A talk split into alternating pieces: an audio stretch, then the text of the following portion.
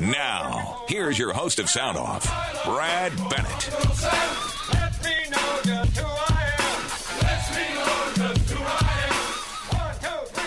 Well, thank you, thank you, thank you. Yes, we are back. Hour number two on the last Wednesday of the month, and you all know what that means. That means we bring on our uh, our friends from the logging and transportation industry, Peter Wood, Scott Dane, and they have a guest with them today by phone at uh, Bruce Vincent from.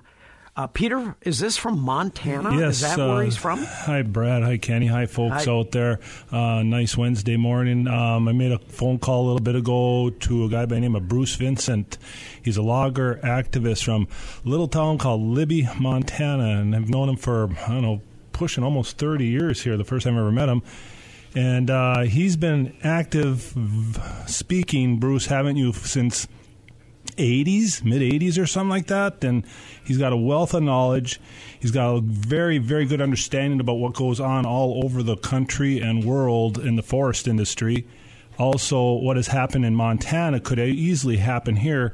And that's why I was hoping that the Duluth City Council and the mayor would be listening today so they could get a little bit of insight what has happened other places and what uh, could happen here and very thankful that they were willing to listen to the paper mill and what's going on out there that uh, to work with them. Yes, yes. That that looks like uh, that is going to get the attention it needs to keep it open. And uh, and I reported the other day when we first brought that up that uh, that the company that owns uh, Verso has has closed another mill. So it's possible to be done if you don't get. Communities and organizations that work together to change the direction or change the marketability of a, of a mill like ours. So Yes. I'm glad to see that is happening. Yep. Well, Bruce, welcome to the show this morning. Good to be here. Thanks for having me. You bet. So, uh, give us a little bit of background about what has happened in the logging industry uh, uh, up in your area in Montana. Well, it's, it's happened actually all over the the West, wherever there's public land, and the Okay. county I'm from in northwest Montana. It's up by, between Glacier Park and Idaho. It's 80% public owned. So, what the public decides to want with their forest is dictates the health of our communities, our uh, forest industry, and our forest. And what happened with me is I, I went to college, then moved back home, joined the family logging company as a proud conservationist. I thought if we took good care of the forest, it would take good care of us. But in the- Absolutely. in the 80s or er, mid to late 80s, we started hearing from the public that they wanted to save the forest. And that sounded to me like a good idea. Well, that was our common ground. I want to save the forest too. But their version of saving the forest was to stop all management. They they started Right. filing lawsuits to halt all logging on public land because they thought that was the best way to save it to keep humans from screwing it up. And oh, they they decided to save it all right. They not understanding how forests really work, how forest systems work. They uh, filed lawsuits, stopped forest management, and they've saved the forest to death. How long did it take before the forest fires started? Well, we the, the forest fires are an integral part of the forest ecosystem. We live in Oh, fire yeah. ecosystems. They've been defined by fire since Native Americans moved in after the mile of ice moved out, and they've been using fire, and uh, so fire is an integral part of it. And we we finally had to back up and talk with the public about what's their desired future outcome? What would they like the forest to look like in 200 years? And Yeah. if they want it to be healthy, then they've got two managers that they they have to choose from. They can either let, let nature do the managing, which is fire, or humans, which is uh, management, getting products off the forest, and then reintroducing small fires. And what happened is the, the public decided they wanted nature to do the managing, and now the West is burning up. We, hmm. we have fires that are burning catastrophically huge and catastrophically hot. And the public didn't know that was coming. We did, because if they don't choose forest management and they choose natural management, fire's going to take over. And fire is brutal. Oh, yeah. Think about There- fires when it comes one- through. It doesn't care who's in the way. It doesn't matter building Nope. structures, man, animals. Doesn't care. It's coming through extremely and, violent. And, and you know what? You know what, Peter? It doesn't. It doesn't uh, selectively decide we're only going to take the lower expensive homes. They'll take the wealthy, the middle range. They'll take them all. doesn't matter who's in the way. No care whatsoever, and it comes. Whereas when we manage them, we care. We do. Yeah. So, so Bruce, is there any hope that you are seeing some changes uh, up in that area now? Are are people becoming a little bit attuned to the fact that forest management can be a good thing? It is. I, have more hope now than I did when I first started speaking out, and that's mainly because uh, forest communities, we've learned how to lead this discussion. We spent years fighting it. We spent years. We had convoys and rallies, and we were fighting, and we were the third ring of a three-ring circus, and somebody else was taking the gate receipts. There, there's Sure. an entire industry out there that's been built on having fights in the public over the environment and we participated in that. When we finally backed up and started listening to what the public wanted instead of yelling at them, what, what uh, we thought the truth was, when we listened to them, we found out that we did have common ground. It's 200 years in the future. What do they want the forest to look like? If they'd like it to be healthy, then let's back up from that point and figure out how we're going to get there. And the public is now finally coming around to the fact that if we want the forest to be healthy in 200 years, we need to do some management now. And they're Right. understanding that logging, harvesting some of the fuel that's out in the forest, is part of the answer.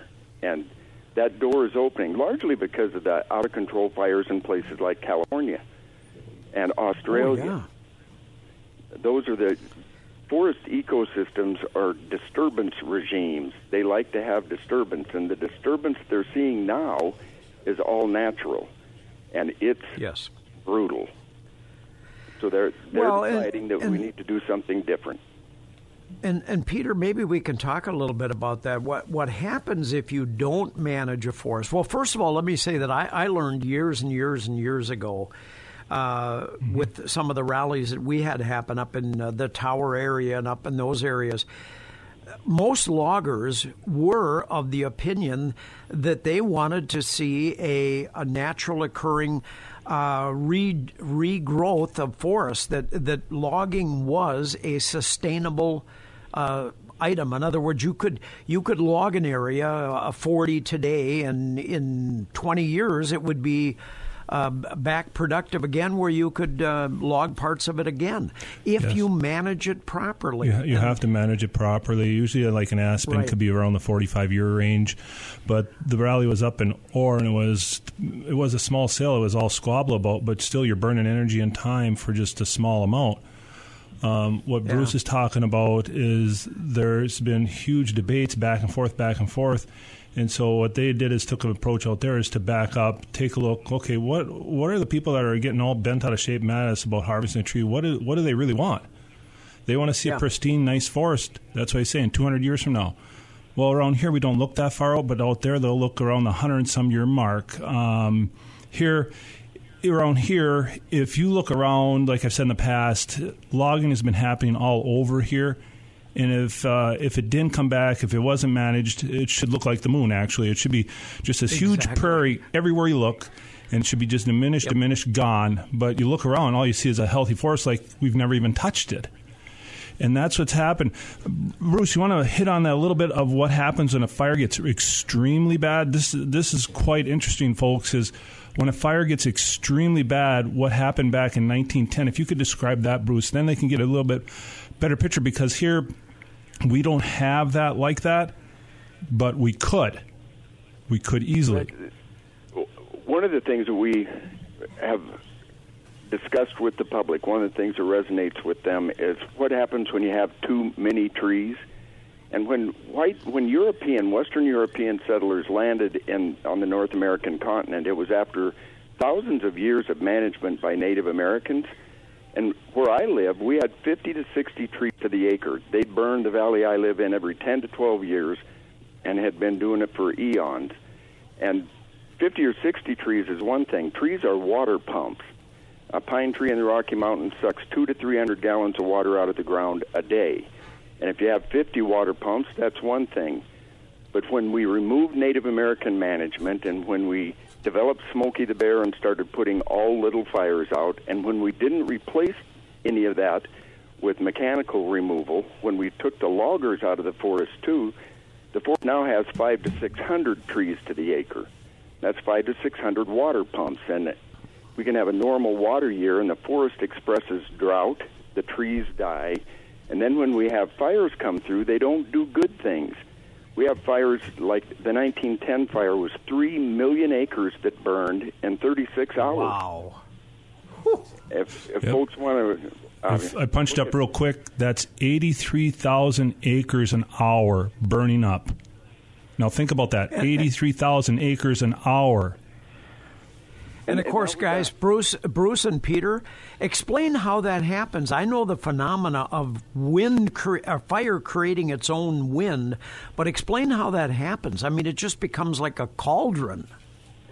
Well, it does. What happened in 1910, and if folks want, PBS did a, a special on it when it after a hundred years. They called it the Big Blow. And what happens is we had a bunch of little fires started with a lightning storm, 1,100 Right. fires, in fact, and then 65 mile an hour winds came in with the cold front, blew all the little fires together, and 36 hours later, 3 million acres had gone up in smoke.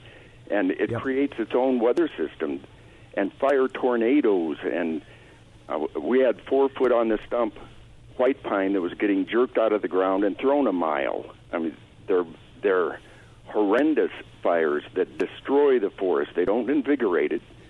It incinerates the topsoil. We have soils in Montana now that are burning during our summer fires because there is so much fuel.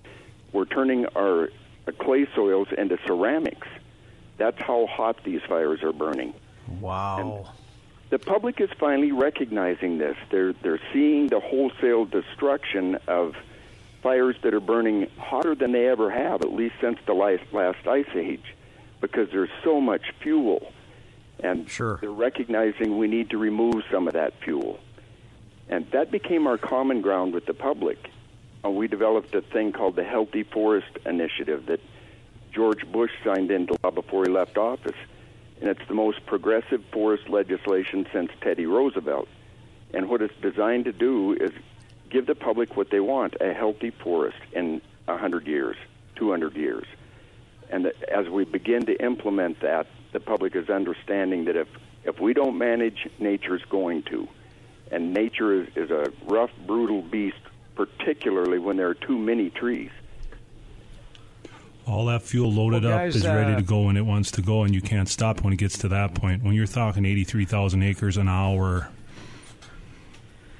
Well, guys, maybe maybe what we can do, we have to take a quick break here. Maybe what we can do, and when we come back, we can talk about because I, I do know that there are things that can be done that can be put into a management process that will stop even the huge natural fires that uh, like like Bruce was talking about that come together create their own wind create their own uh, storm patterns there are things like rog- logging roads cutting back off the roads things like that removing the fallen brush I don't want to put any pressure on you Pete but uh, I'm going to crumble. uh, well, yeah, I think you might uh, when you realize that uh, the numbers have just come out, and uh, numbers for radio stations is what we live on. We, we want to know how our shows are doing, are people listening, Cool. and our numbers that came out are astronomical. Meaning, Really? there's a lot more people listening than we even thought. wow, And so- congratulations! that's uh, thank that's you. because So you, that you and Kenny you, really, you guys are here. I'm only here one. What is it? One hour a month? You're here 60 but that hours, means so you got to step up on your hour too. Ah, that's why Bruce is calling. I need There help. you go. giant redwood, the larch, the fir, the mighty Scots pine, the smell of fresh cut timber, the crash of mighty trees. With my best girl by my side, we'd sing, sing, sing. I'm a lumberjack and I'm okay. I sleep all night and I work all day. He's a lumberjack and he's okay. He sleeps all night and he works all day. I cut down trees, I eat my lunch, I go to the laboratory.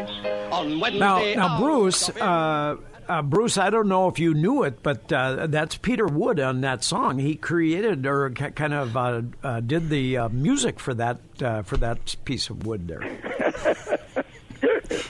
You did, Peter, huh? Yeah, now I'm gonna now I'm gonna hear about He's this ver- for years. Very Actually- talented guy. Uh huh. Uh huh. I can't sing a tune in a bucket. I know that.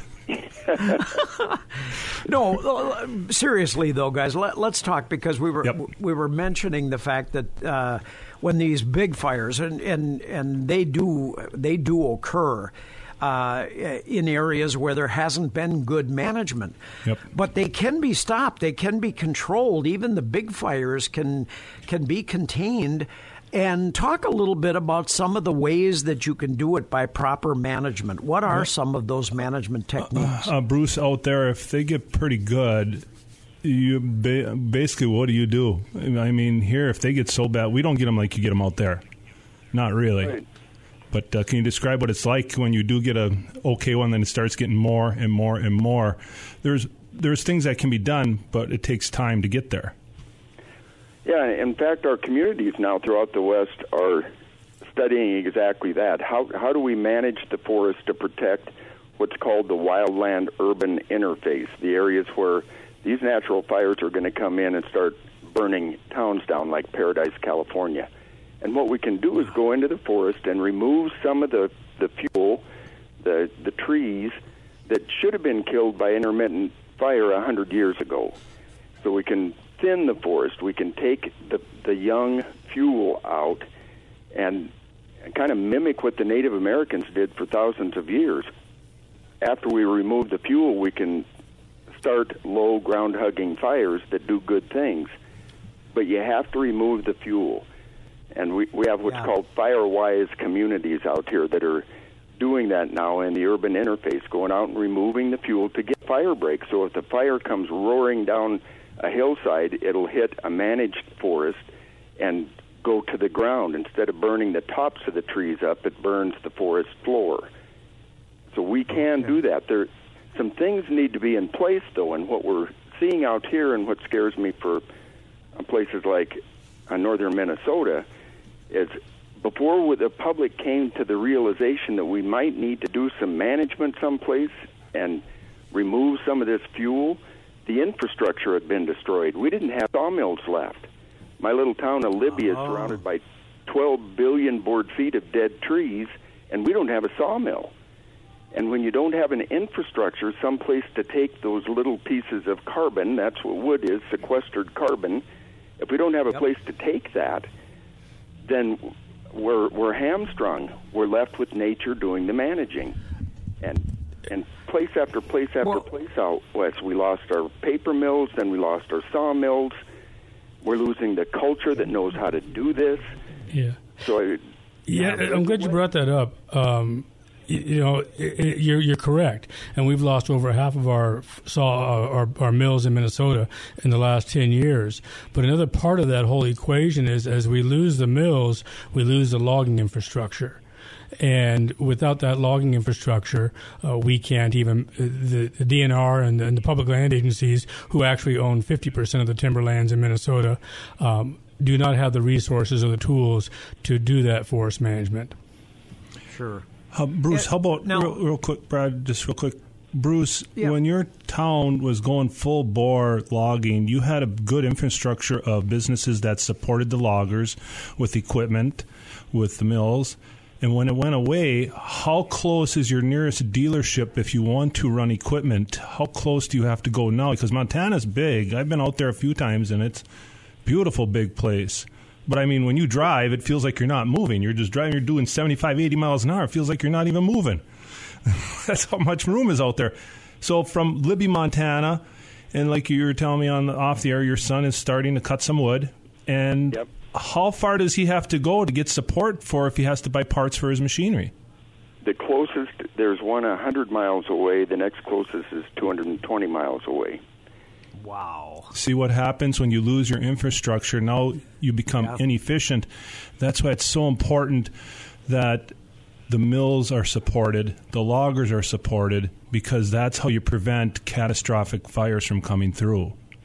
And, it, and it's not just the infrastructure that, that supports the direct logging, like our implement dealers. Our my community, our Northwest Montana, which by the way was started by a family from Bemidji in the early 1900s, old timber barons that finally learned to plant trees, not just cut them. But our our community had the highest per capita income in the state of Montana. There was no one rich here, but it was blue collar, family wage jobs in the sawmills Sure. and in the forest. Highest per capita 30 years ago. We now have the lowest. Our entire i- community infrastructure was also destroyed and is trying to rebuild itself. So it, it's incredibly important that the entire infrastructure be there, or there's no one to do the job that society is now deciding they want. If they want a healthy forest, at some point there needs to be management, or nature will do it wholesale. And You bet. if we if we recognize that after the infrastructure has been destroyed, it's very, very, very difficult to find the the culture that knows how to do it, and the in, the physical infrastructure to take the stuff to. The knowledge and the boots and the muscle on the ground to get it accomplished. Yep. Guys, we have to uh, we have to take our uh, our news break, our Fox News break. But uh, let's discuss this when it comes back. One of our listeners just sent me a, a, a note this morning and said, "Ask your guests about insect problems and how that affects uh, forests, dead and dying trees. Uh, how does that affect uh, fire capability?" So, uh, and I, I'm interested to know too from Bruce if you've had in, insect infestations in the in the tree industries out in those areas. So let, let's take our Fox News break, and then we'll talk about that when we come back. This is WDSM AM 710 and FM 98.1.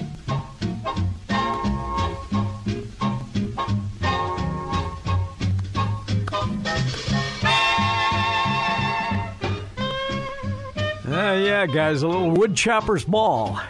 Makes you feel like dancing, doesn't it? Yes, Can't do that does. either.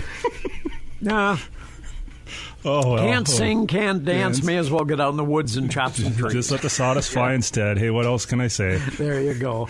But anyway, Well, uh, guys, uh, as we left uh, for the news break there, we were talking about one of our listeners had uh, asked the question. Uh, Bruce, uh, out there in the uh, western forests, are you having issues with insect infestation? And and if so, how does that affect uh, uh, stands of trees? And and do you get rid of them, or do you let them die? Or, but do they become a fire hazard? Uh, talk about that a little bit. Well, yeah, insects, just like fire, are a natural part of a forest system. Insects will come through and thin some of the trees. They'll get the the weaker, older ones, and the way they Okay. do that is they they drill through the bark. They hit the cambium layer. That's their syrup. That's the the sugar they're after, and they'll kill the tree if the tree is not healthy enough for that cambium layer to have enough juice to pitch the bug out. You ever, you know, the term pitch on a tree? That's where the Oh, term yeah. comes from. A healthy tree, when a bug hits the cambium layer, has enough juice to pitch the bug out and win the battle. If a tree is stressed, if there are too many of them, and it, that's our water pump situation. If you get if you have five or six hundred trees to the acre, all the trees are stressed, and they're all giving off a pheromone that only bugs can smell and it, it's a signal to those bugs that we're wimpy, and if you drill into us, we don't have the juice to pitch you out. You will win. You'll get your sugar. And we've got Ah. millions, millions of acres of forest that have been stressed for decades now. Too many water pumps, too many trees to, to the acre, and the bugs are winning the fight in the Rocky Mountains. For the first time in recorded history, the mortality of our forests because of bug infestations that are catastrophic, our mortality is outstripping our growth. And that sets the stage for fire. We're, we're facing the same thing uh, with the bug infestation in Minnesota with the emerald ash borer. as we've had Okay. quarantines in Duluth and that type of thing. And uh, Yep. we stand to lose the entire um, stand uh, statewide of uh, of ash uh, in Minnesota. Um, so they're looking at what they can do to get ahead of this, uh, and so it creates a problem. But there's no market for ash. There's no biomass market anymore. So that infrastructure goes right back to that infrastructure that Bruce was talking about. That we don't have a way of uh, addressing it. So to tell you the truth, when it comes to the emerald ash borer, uh, there's, there's going to be no stopping them. The DNR loves to have these little commercials of uh, "Don't move firewood." Um, it's not going to prevent the spread of emerald ash borer in Minnesota. It will slow it down. Don't get me wrong there, but uh, Yeah. we're we're going to uh, suffer the consequences of uh, of the emerald ash borer in Minnesota. But it can be managed. So, yeah, It has to be can be managed, and and the forest can be managed, and that's the big thing uh, that I think we need to take from this discussion today is that uh, a, a forest, even uh, even one that looks like nothing but a robust supply of fuel. Uh, can be managed and can be controlled with those with those fires when they take off. Uh, guys, I've had a very interesting question from one of our listeners this morning, and I, I don't know if any of you want to address it or maybe you both want to address it. Okay. But it's how to survive. Uh, In other words, this person said, "Look, if I'm out in the woods." and I'm either hunting or I'm, you know, cutting some firewood or something, and a forest fire starts up, you have a lightning strike, you have something, and and the uh, fire takes off on you.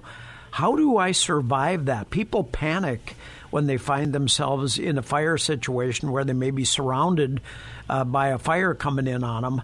Um, is there a is there a, a, a procedure to try to uh, find a way to support uh, some sort of life saving? I mean, do you dig a hole and crawl in, or what?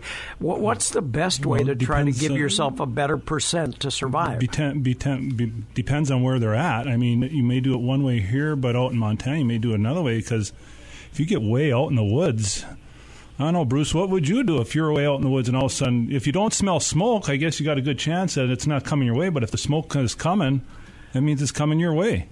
You know? Yeah, and it, you need to find a, a safe spot that's generally some kind of clearing, or uh, back in 1910, there were people that survived by climbing in the river and praying. yes. But if those fires get so hot, it could take the oxygen and suck the water right out of there. And some survive and some didn't uh, in those situations. Right, and and big fires, the, most people don't burn up. The fire steals all of the oxygen, and they suffocate before the fire gets them. So finding a oh, Okay. place where you can breathe becomes the important part.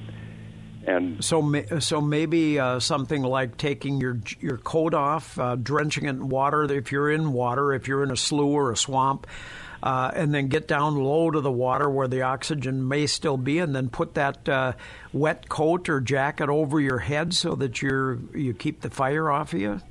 Might be beneficial. that's that's beneficial. Firefighters, and and we have a lot of them in our family. They have little, uh, looks like tin foil shake a bake things that they climb Yes. under to protect them from. But when they deploy those things, it's a, a last gasp effort. Uh, you- Right. You, nor, you normally try to find a place if if a fires like to burn uphill. So if you can go downhill, go downhill. If you can get in water, get in water, uh, and find a place where you might be able to breathe. Uh, Scott, you- uh, Scott, Scott, you and Peter, have you have you guys ever read some of the things in the memorial in Hinckley about the Hinckley fire, uh, which was a terrible deal? But most of the people that survived there did find uh, did get into water somehow and save themselves. Uh, I've never read it. I've heard about the stories about it. That it was so intense that my grandmother supposedly could read the paper at night at their porch in the evenings. That was that happened. So I just remember a few family stories years ago. They're all passed away now. All the people that knew the stories, but um, it's it's one of those things that you, you got to keep your you got to keep your calmness about you because if you start running erratically, you're gonna not only you're gonna dehydrate kind of fast. You're, you got you got to keep your head on because if you panic, you're not gonna make it anyway. Okay. No, So you want to keep your head sh- head sharp, but usually like out Montana, that's those hills are big and long running, and it's like wow, here it's more we're pretty flat compared to them. So it depends on where you're at, you know. But And in, in the old And of days, course- there was no. They didn't have the communication system we do. Normally, now you've got some forewarning that that you're in trouble, and Right. what, what, out west we have fire-wise communities, and we ed, have education seminars where we teach people how to make their their homes a safe place to be, or what is their fire escape. We have fire escape routes for entire communities to get out of the way, and nowadays we have more warning than we did in the old days. When it blows Sure. up, though, like it did in Paradise, that was a town of thirty thousand that burned up last year. Isn't that something? We have the And I Firewise mean, some, program some in Minnesota people too. Yeah, and, and people stayed in paradise thinking they could take their garden hose and wet their house down and save their house, and it just it's ridiculous to think like that. Yeah, as I was mentioning, uh, and Kenny asked what Firewise is. Firewise is a public education program that um, advises private homeowners in Minnesota uh, how to, pr- uh, to develop a defensible space around their homes. You know, we love to have our homes in the woods um, with the trees Yes. right up against the windows, um, but you, when a fire starts, there's nothing, no, no fire break, if you will, and so they they advise clearing a certain amount of area. And it's a Firewise program. It's a national program. Yeah. Um, just something really quick here. We're going to run out of time here pretty quick, but Bruce, I would like to have you talk about how what it was like with your dad, what he did, and your family. Because yes, we can have all these things happen, but we don't want to lose the infrastructure of the logging community and the timber community. You want to keep that healthy. And that's the one thing is our big battle is to keep it healthy. A lot of loggers are frustrated across the whole nation. A lot of people are a little bit bothered. But there, th- what's happening in Montana, I think, is a kind of like an array of hope here that it's slowly changing the tide because you've been fighting this for over 30 years. And your dad was in it. Uh, Could you elaborate a little bit about your dad and your family and the logging back then? Because that's when the the we were managing the forest. I think a little bit better. I think it'll. I think um, society as a whole can come around. It's just that it's teachable moments that are they willing to listen is the big thing. Yeah, one of the things that has marked an entire generation, a couple of generations now, of, of folks that work not just in the forest but just on the ground, and the the culture of production has been under siege for a long time. And my family got to see it when our in our schools in the third grade, you, we had to take the Iowa Basics test. And when we took the test, the principal and teacher called mom and dad into our little country school in our little logging town. And I waited for him to get home that night. Dad thought I was sleeping, but we lived in a trailer at that time. We had thin walls. My ear was pressed up against it. And they talked about how to keep me from being a logger because my dad had been told that night if I ended up being a logger, it was his fault. And he got the message. There were tens of millions of people that got the message. I, I had scored high on the Iowa Basics test, and according to them, I was going to be too smart to be a dumb old logger like him. And for Wow. the first time in, in that proud man's life, instead of looking at his hands and seeing calluses on his palms and dirt under his fingernails, and instead of that being a source of pride because it built our company, it built our town, it built our state, it built our bloody nation. For the first time Yes. in the working people's lives, they looked at their hands and they, they were filled with shame and guilt. They were told they didn't have a heritage worthy of passing on, at least to intelligent children. And that has got to turn around. I got to work with Dad for 40 years, and I can tell you when we were standing out in the public's forest, looking at a hillside of trees, trying to figure out how to apply modern forest management, I had two college degrees hanging on the wall. Dad didn't have a one, and there was a stupid person standing there, and it was not my father. He had more sustainable environmental information in his brain that came to him through his hands than he could have gotten Oh, yeah. with a doctorate degree from Yale. It was knowing how to do stuff, and and we need to protect that. If the leading export of our rural communities is young, well-educated, well-rounded children, what are we going to be left with?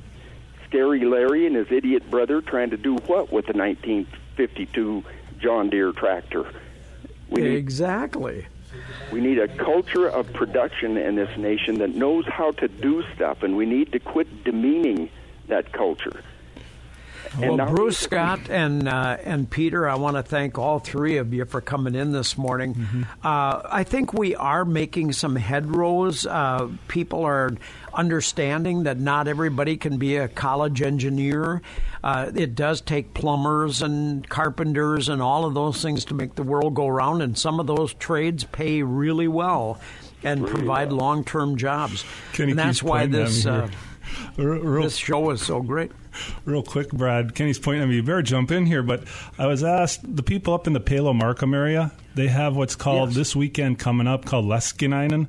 I don't know if I spelled said it right because I butcher it up usually. It's my German and uh, communist uh, background, right? No, it's I just can't say it right. It's a Finnish community has a great time. They asked if Kenny would come back up on Saturday because it's called Leskinen. I'm not saying it right. She's going to get mad at me. The lady's up there, but um, it's a good time. Go up to Palo Markham at the school there, and they have a very fun time, family orientated. Uh, Radar and Bruce will give you a sleigh rides. Excellent fun time. They're There's going even to have dog- pea stu- soup and Finnish stew. all kinds of stuff. And it's just a little school. It's amazing that school's been closed since the 70s, and it looks like it still could be open today. It's a very good, fun, clean family time if you want to go up there. care of it. Head up Highway 4, beautiful Forest Road. Look at that. That's managed forest right there. Thank you all very much for letting right, us come guys, on. Thank you, thank you so much, uh, Scott and Peter, uh, as always, and Bruce. Thank you so much from Montana for spending the time with us. Uh, we, we hope we can open some people's minds uh, in this uh, in this area and let them know that uh, managed logging is the way to go. Take us with you on your mobile I listen all day at work. with the free WDSM radio app.